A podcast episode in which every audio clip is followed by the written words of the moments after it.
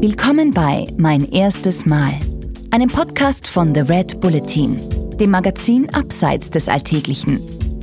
Was haben Athleten, Abenteurer, Filmikonen und Popstars gemeinsam? Sie alle haben einmal klein angefangen. In unserem Podcast sprechen Persönlichkeiten über ihre Anfänge, über erste Versuche, frühe Erkenntnisse und kleine Siege auf dem Weg zum großen Erfolg. Wie du deine eigenen Talente erkennst, wie du Hindernisse überwindest und wie du dich motivierst, neue Abenteuer zu wagen. Das alles erfährst du hier von außergewöhnlichen Menschen. Heute zu Gast bei Mein erstes Mal die Alpinistin Barbara Zangerl im Gespräch mit Jeanne Drach. Es macht einem definitiv belastbarer, wo man weiß, mit der Zeit besser damit umzugehen. Und das kann man auch ins normale Leben umlegen. Also ich kann wirklich sagen, dass ich durch das Klettern sicher auch belastbarer bin in anderen Lebenssituationen. Das ist Barbara Zangerl. Seit die Vorarlbergerin 14 Jahre alt ist, will sie hoch hinaus. Schon in jungen Jahren sind ihr beim Bouldern Rekorde gelungen. Dann, mit 19, eine schwere Verletzung. Die hat sie dazu gezwungen, ihre Leidenschaft schon früh aufzugeben. Aber Barbara ist eben eine, die in jedem Rückschlag eine Chance sieht. So hat die Verletzung den Start einer neuen Karriere markiert. Im alpinen Klettern nämlich. Und auch in dieser Disziplin ging es für Babsi schnell steil nach oben. Ihre unglaubliche Bilanz heute mit 34 Jahren, sie hat einige der schwersten Routen der Welt als erste Frau absolviert. Vom amerikanischen National Geographic Magazine wurde sie zur Abenteuerin des Jahres gekürt. Einige der besten und prominentesten Kletterer der Welt, Leute wie Alex Honnold oder Adam Ondra, halten wiederum sie für die beste Allrounder-Kletterin der Welt. Im Interview hat sie mir davon erzählt, wie sie ihre Rückschläge überwunden hat, wie man es schafft, zwölf Tage in einer Wand zu verbringen und warum sie mit ihrem Partner, dem Kletterer Jakobo Lacher, gern ein Seil teilt. Und ganz am Anfang hat sie mir verraten, wer ihre Kletterleidenschaft eigentlich geweckt hat. Liebe Babsi, willkommen beim Mein erstes Mal Podcast. Danke für die Einladung.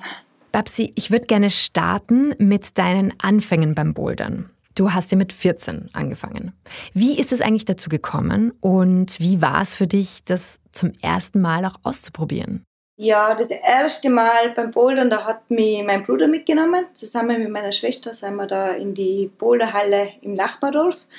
Und äh, ja, das war für mich eigentlich ganz was Besonderes. Es war nicht vergleichbar mit all den Sportarten, was ich davor versucht habe.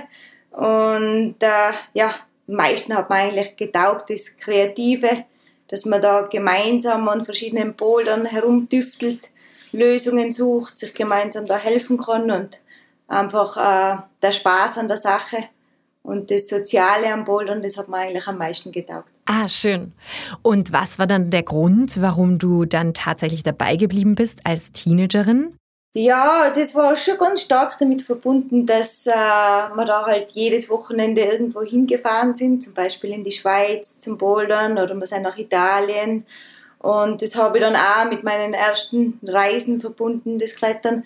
Und äh, das hat es halt so spannend gemacht, weil man halt einmal weg ist von zu Hause, neue Plätze kennenlernt äh, und da draußen am Fels bouldert. Also das Felsbouldern, das war für mich nochmal eine äh, Klasse besser als wie das Hallenbouldern, weil es halt einfach verbunden war mit Reisen und ähm, da sieht man verschiedene Felsarten, und verschiedene schöne Plätze, wo man einfach Zeit verbringt. Und das war natürlich ganz einfach dann zum Motivieren, dass man das immer wieder macht. Und irgendwann steigert man sich auch. Also man kann dann auf einmal schwierigere Boulder klettern und äh, ja, das macht es ganz einfach, sich äh, dafür zu motivieren.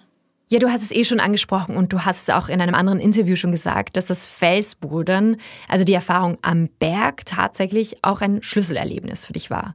Wann hast du denn das zum ersten Mal gemacht und wie hast du dich dabei gefühlt? Und warum ist es so anders als in der Halle? Also der große Unterschied vom Fels zu der Halle ist natürlich, in der Halle hat man die bunten vorgegebenen Griffe, die man da benutzen darf. Und draußen kann man selber ein bisschen mehr kreativ sein. Da kann man selber auf Lösungen draufkommen, die wo vielleicht nicht so offensichtlich sein. Also es gibt da und dort oft mal einen Trick, wie man Boulder klettert.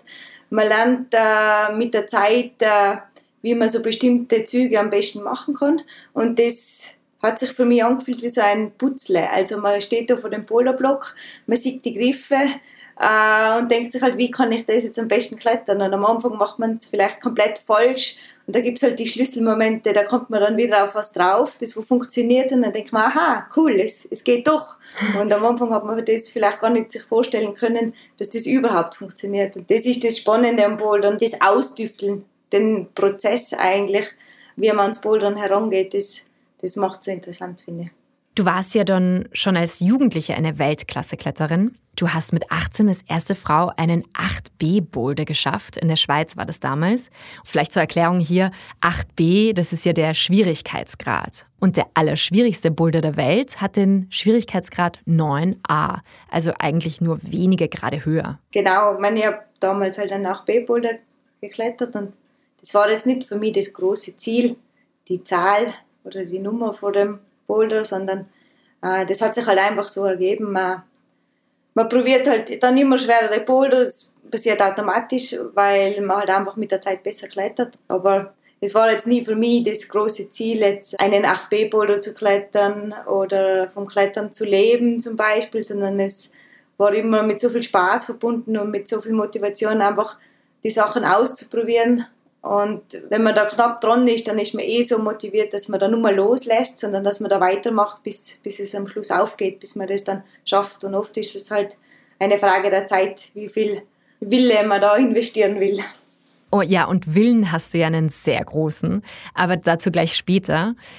Du hast also deine Leidenschaft ausgelebt und hattest dabei sehr viel Spaß. Aber dann ist mit 19 deine erste große Verletzung passiert, die dein Leben stark geprägt hat. Du hattest einen Bandscheibenvorfall. Was ist da passiert und wie hast du das überwunden?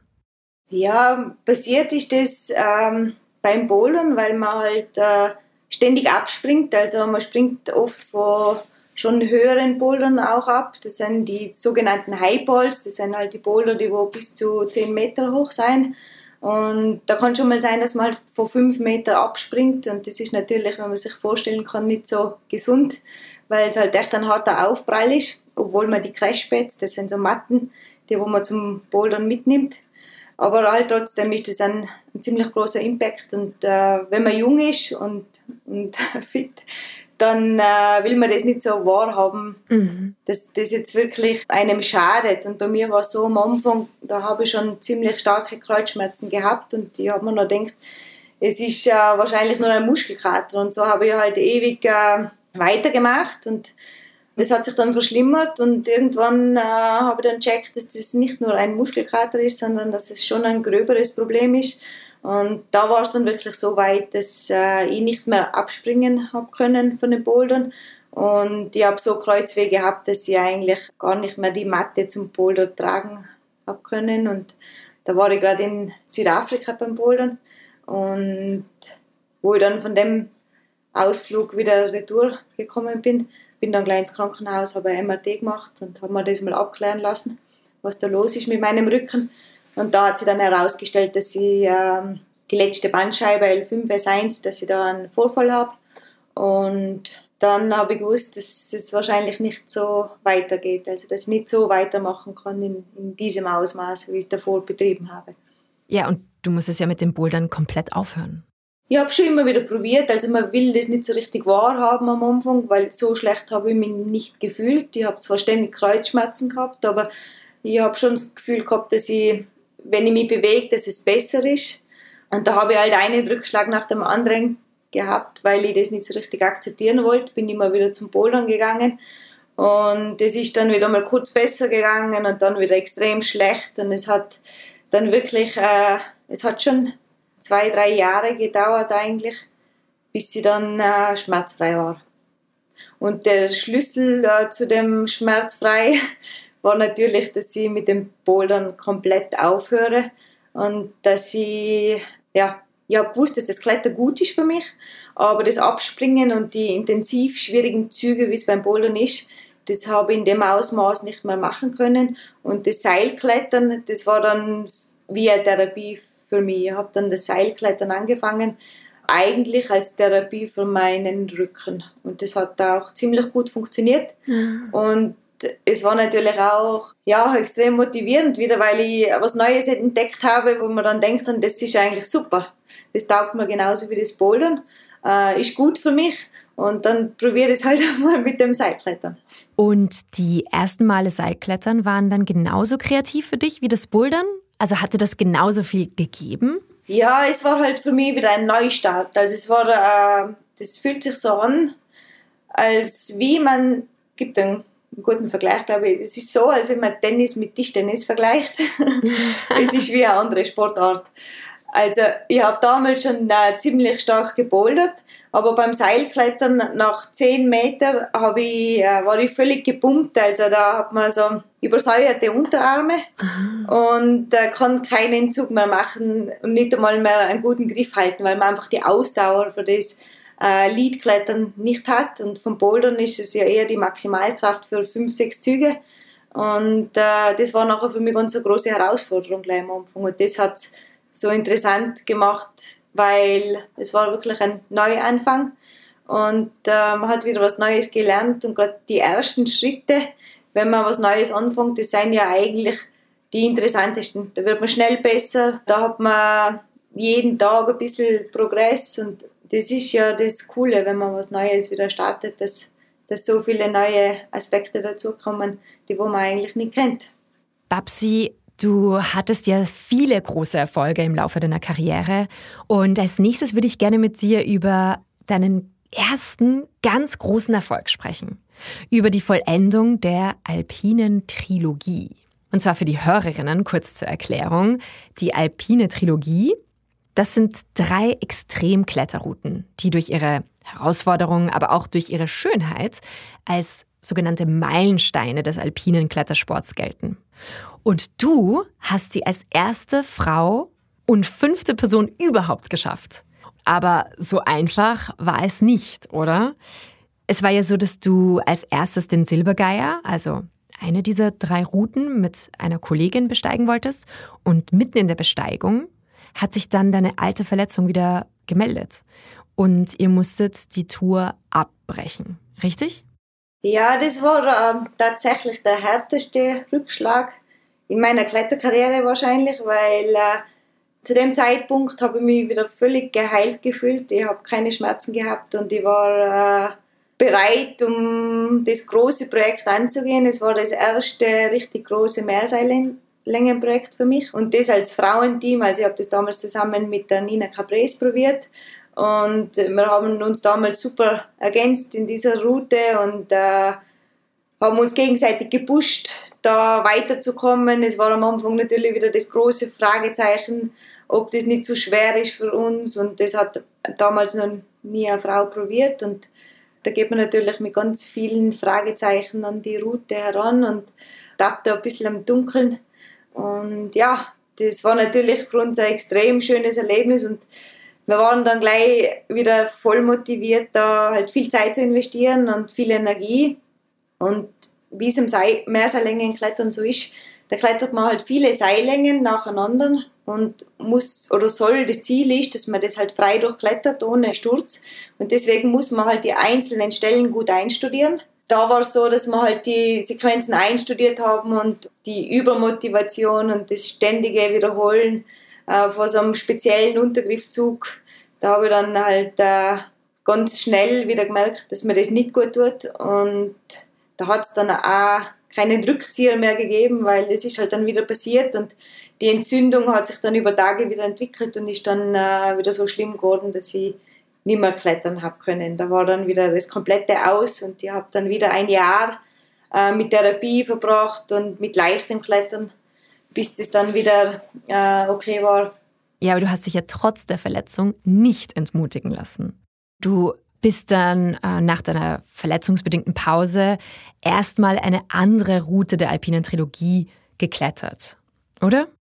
Ich habe mir schon gedacht, ja, jetzt nach einem Jahr kann ich nicht gleich wieder Silbergeier probieren. Und ich habe dann einfach eine andere Route ausgewählt und das war die End of Silence von den drei Klassikern. Da habe ich gewusst, das ist ein ähnlicher Charakter.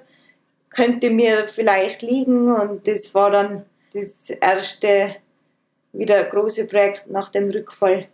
Und zwei Jahre nach der Verletzung am Silbergeier hast du dir die Route noch einmal vorgenommen. Das muss ja schon eine ziemlich arge Anspannung gewesen sein. Wie war das für dich?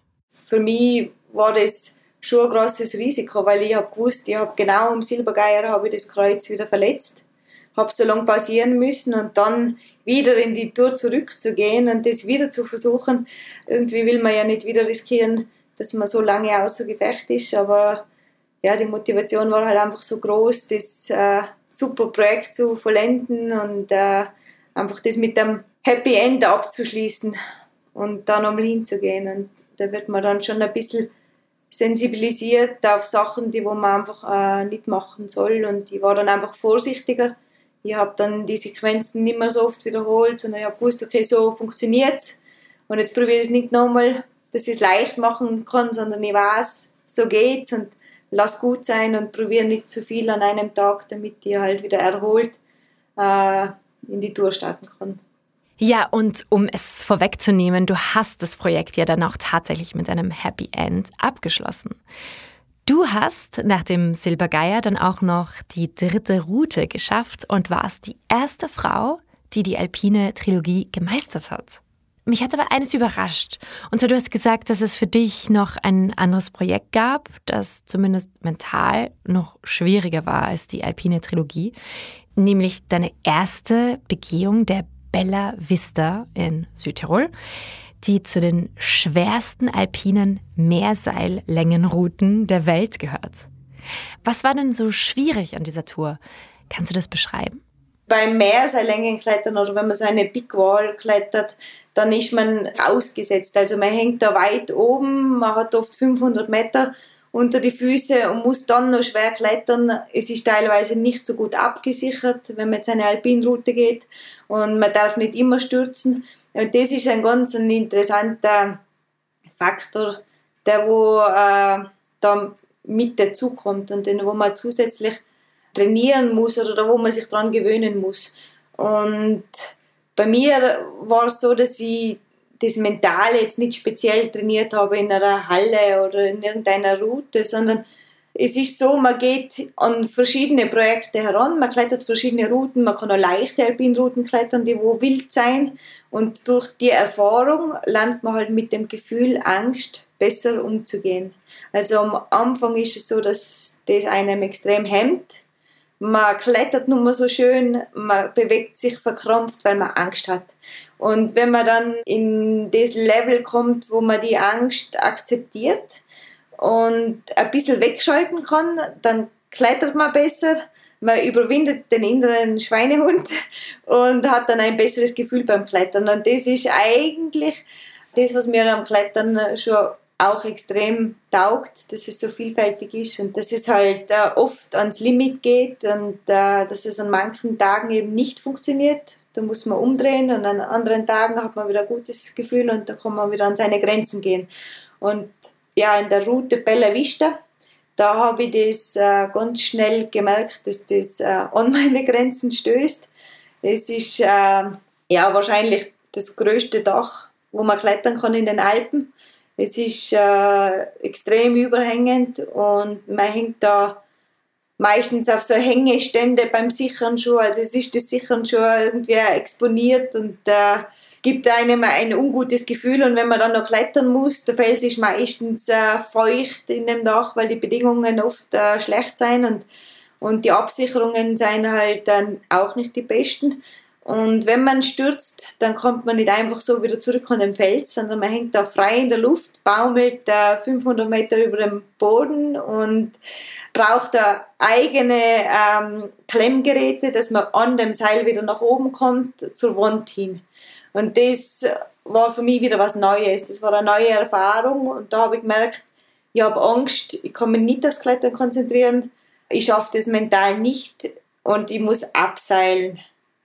Und wo ich dann wieder am Boden unten gestanden bin, da habe ich mir gedacht, wieso habe ich nicht einfach probiert? Man fällt ins Freie, es kann eigentlich nichts passieren. Auch wenn eine Sicherung ausreißt, dann fliegt man halt weiter ins Freie, aber man berührt nie die Wand, weil es so steil ist. Also ist im Prinzip sicherer, als wie wenn man eine senkrechte Wand klettert, wo man halt beim Sturz an die Wand klatscht zum Beispiel. Das kann dann in der Bella Vista nicht passieren.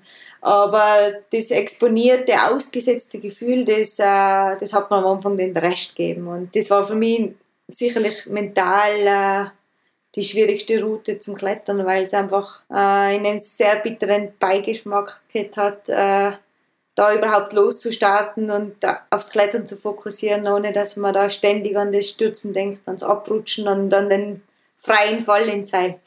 Und was hat dir den Mut gegeben, weiterzumachen?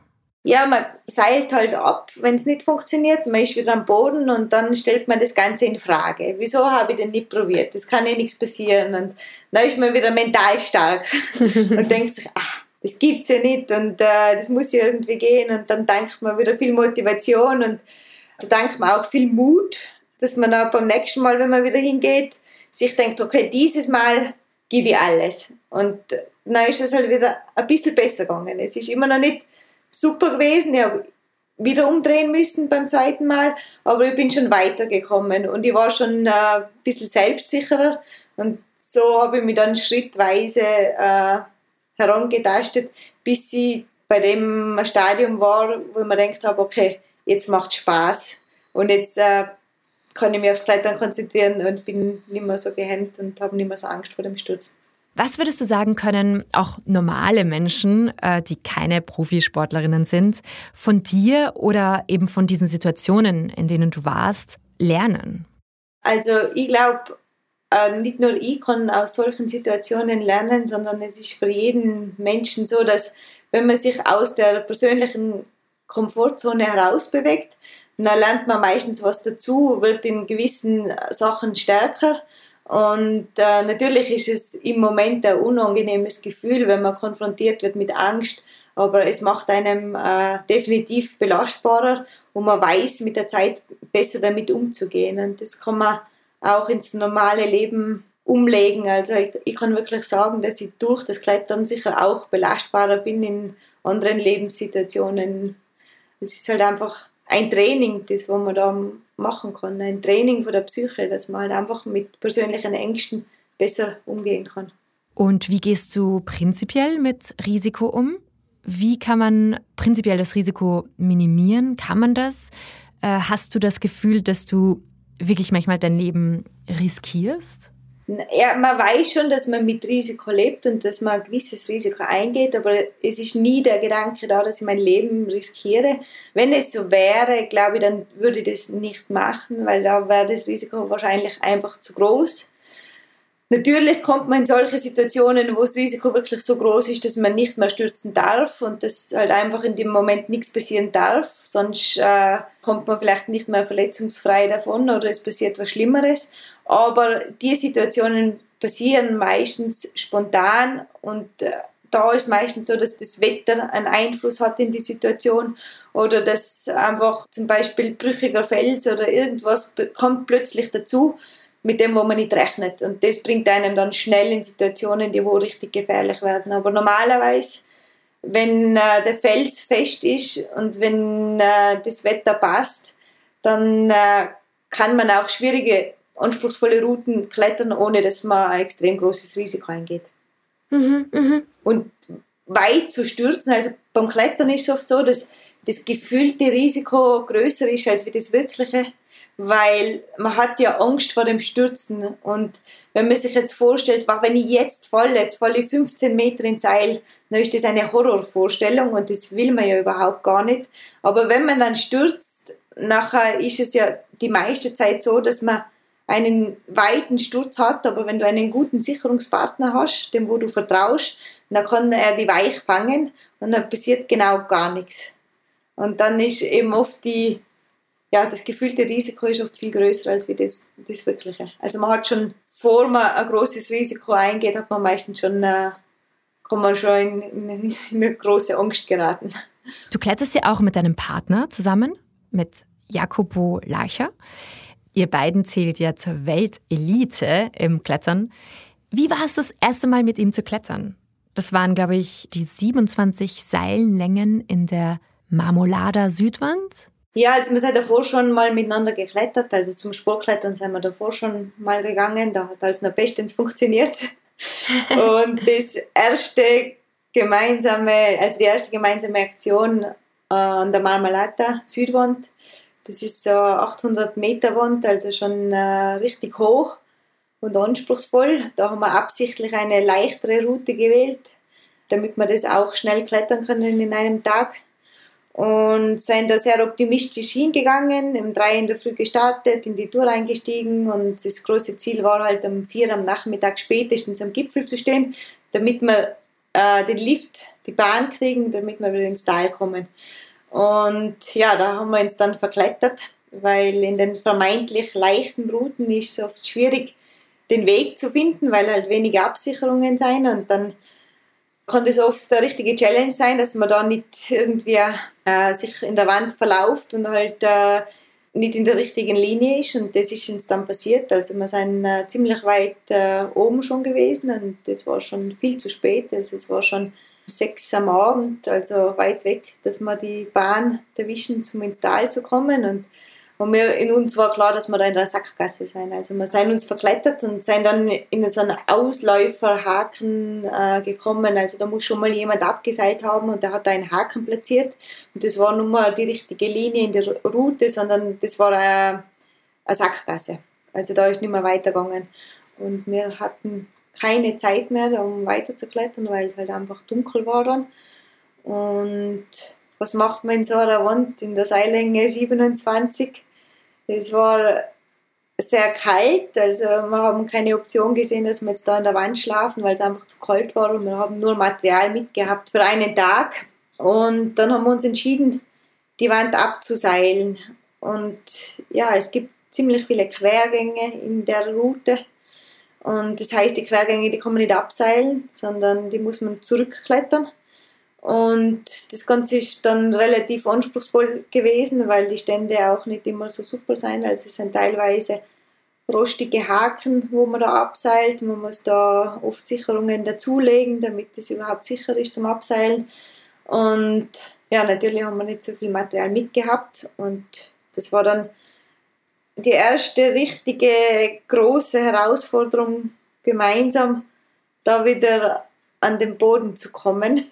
Und das war ganz witzig, weil da waren wir gerade frisch zusammen und der Jakobo, der äh, hat noch nicht so gut Deutsch gesprochen. Und da erreicht man dann irgendwann einen Zustand, wo man extrem müde ist. Also es war wirklich so, dass Jakobo ist halt den Quergang nach links geklettert, ich habe rechts gewartet, bin derweil am Stand eingeschlafen und er hat mir irgendwas zugerufen und ich habe nicht verstanden. Also es war nicht Deutsch, es war nicht Italienisch und auch nicht Englisch, keine Ahnung. Und er hat einfach gemeint, ja, kletter jetzt nach. Und ja, da bin ich zu ihm geklettert und wo ich dann die 40 Meter traversiert zu ihm geklettert bin, hat er dann gemeint, ja, eben das andere Seil hängt auf der anderen Seite und das wollte mir sagen. Und dann haben wir wieder alles retour klettern müssen, weil das Seil ja verhängt ist auf der anderen Seite. Und so haben wir halt äh, ein Problem nach dem anderen gehabt in der Wand. Und also wir waren insgesamt 25 Stunden in der Wand, bis wir wieder oh am Boden waren. Also am nächsten Tag in der Früh um sieben sind wir dann wieder am Boden gewesen. Und da waren wir fix und fertig. Also halt nichts gegessen, nichts getrunken. Es war uns dauernd zu kalt und man ist halt so übermüdet, dass man einfach froh ist, dass, dass es endlich vorbei ist. Aber damals hat es schon gut funktioniert. Also wir haben da nicht gestritten, also es war schon eine extreme Situation und wir waren beide relativ ruhig. Er sowieso und das hat uns schon merken lassen, dass wir eigentlich auch ziemlich gut zusammenpassen und dass wir auch in Extremsituationen gut miteinander funktionieren. Ja, voll schön. Ähm, und jetzt, wo du darüber sprichst, ähm, Nächte in der Wand zu verbringen, da fällt mir ja noch ein, dass du ja auch einmal eine Tour gemacht hast, wo du, ich glaube, zwölf Tage unterwegs warst das war ja die Magic Mushroom Route El Capitan im Yosemite National Park in Kalifornien. Wie ist es, wenn man Tage in der Wand verbringt? Der El Capitan im Yosemite ist äh, um die 900 Meter hoch und äh, das ist halt eine der schwierigsten Routen, was es gibt am El Capitan und da haben wir eine ganz andere Herangehensweise gewählt, als wir zum Beispiel bei der Trilogie oder bei Bella Vista. Also Bella Vista und die Trilogie, das waren immer Eintagestouren. Und bei Magic Mushroom, da ist so, das war so schwierig, dass wir das einfach nicht in einem Tag klettern haben können. Und äh, da hat man dann viel Gepäck dabei. Also wir haben geplant, für äh, zehn Tage in der Wand zu bleiben. Und da muss man natürlich Schlafsack, Wandzelt, äh, am Tag pro Person rechnet man so ungefähr drei Liter Wasser, dann äh, die ganze Nahrung, was man braucht. Da ernährt man sich meistens von so drei Food, also das sind so Travel Lunch, so Pakete, wo man nur mal kochendes Wasser hineinschütten muss und dann hat man sein äh, Menü, was man da am Abend isst. Ist jetzt nicht mega lecker, aber man kann da mal leben eine gewisse Zeit lang von dem. Und der große Unterschied zu den anderen Routen ist natürlich, dass das verbunden ist mit einer großen körperlichen Belastung, indem dass man das ganze Gepäck die Wand hochziehen muss. Also man macht das alles alleine und da zieht man dann schon über 100 Kilo über die Wand nach oben, Seillänge für Seillänge. Und da kann sein, dass man für die Seillänge vielleicht 20 Minuten braucht zum Klettern, aber man braucht dann eine Stunde, damit man den Hallback eine Seillänge weiter hat, wenn der so schwer ist. Da muss man sich gegenseitig helfen, also ein Kletterer zieht den Hallback und der andere Kletterer hängt als Gegengewicht am Seil damit man den äh, schweren Sack überhaupt bewegen kann. Und das ist dann nochmal noch mal ganz was anderes, weil man halt einfach, wenn man schwer einsteigt in die Touren, dann muss man auch damit rechnen, dass man lang braucht. Und bei uns war es halt bei Magic Mushroom, dass wir halt insgesamt zwölf Tage in der Wand waren. Also wir sind bis zum Gipfel geklettert und danach die ganze Tour wieder abgeseilt, weil es zu schwer gewesen wäre, die Sachen herunterzutragen zu Fuß. Deswegen sind wir dann mit dem ganzen Material wieder abgeseilt. Und das ist eigentlich in der Planung relativ schwierig, weil man muss ja sich das so vorstellen, dass man nicht genau weiß, was einem da erwartet und wie lange man braucht, weil man will ja jede Seillänge frei, sturzfrei durchsteigen und nur so hat man eine freie Begehung von der ganzen Route. Das heißt, wenn es jetzt nicht funktioniert und man fällt immer wieder heraus, dann muss man immer wieder zurückseilen bis zum letzten Standpunkt und kann dann die einzelne Seillänge wieder probieren. Mhm. Und das ist das große Ziel. Und da ist es halt schwierig, das abzuschätzen, wie viele Tage man braucht, um die Route frei klettern zu können und äh, wie viel Essen man braucht pro Tag. Weil man macht da auch Ruhetage in der Wand, also man kann ja nicht zwölf Tage durchklettern, da war es auch so, dass man dann einmal einen Tag oder zwei Tage nur auf dem Bordeletsch heißt das Wandzelt. Das baut man in der Wand auf, weil da gibt es ja, also in der Magic Mushroom hat es wirklich kein Podest oder kein Band gegeben, wo man stehen kann, sondern da hat man das Wandzelt und das muss man freihängend aufbauen. Und auf den zwei Quadratmetern wohnt man dann mehr oder weniger. Oh, wow. Und wenn man jetzt Ruhetag macht, dann ist man wirklich den ganzen Tag auf der Plattform und schlaft, spielt Karten, isst und schaut halt, dass man nicht die ganzen Vorräte aufbraucht. und da hat man das mobile, also man muss ja auch in der Wand aufs WC gehen zum Beispiel, das ist relativ, also das können sich viele Leute gar nicht vorstellen. Man kann nicht einfach so aufs Klo gehen, also man nimmt die Sachen in einem selbst gebastelten Klo natürlich mit nach oben, also man hinterlässt da keinen äh, Müll und keinen Dreck in der Wand und das ist natürlich eine intensive Erfahrung und ein großes Abenteuer. Und äh, das Coole an dem Ganzen ist eigentlich, dass man da wirklich in seinem Bubble in der Wand lebt über mehrere Tage und das äh, Gebiet im Yosemite, das ist ja extrem bekannt, da ist ein riesen Tourismus, da geht es ab, da sind viele Leute, aber wenn man da oben hängt in der Wand, dann fühlt man sich immer so, als wäre man alleine da. Man kriegt das gar nicht mit, was sich in dem Tal eigentlich abspielt. Und die Kletterei ist der Wahnsinn. Also das Yosemite Valley, das ist das große Klettermekka. Das ist äh, eine von den imposantesten Wände, was es gibt. Da gibt es kein Gras oder keine Büsche in der Wand, sondern das ist 100% äh, super guter Granit. Der ist einfach der sauberste Fels, wo man sich vorstellen kann. Also es ist wirklich fünf Minuten Zustieg und nachher ragt eine 900 Meter Wand vom Boden heraus mit perfektem Fels. Das ist wirklich gibt es auf der Welt ganz selten. Mhm. Mhm. Deswegen ist es für viele Kletterer das Ziel, einmal im, im Leben ins Yosemite zu gehen, um, um dort zu klettern. Und das hast du ja auch wiederum als erste Frau geschafft. Ja, genau. Also diese Route, da haben wir die erste Wiederholung gemacht. Das ist eine Route vom Tommy Caldwell. Das war der einzige, der wo sie frei geklettert ist davor.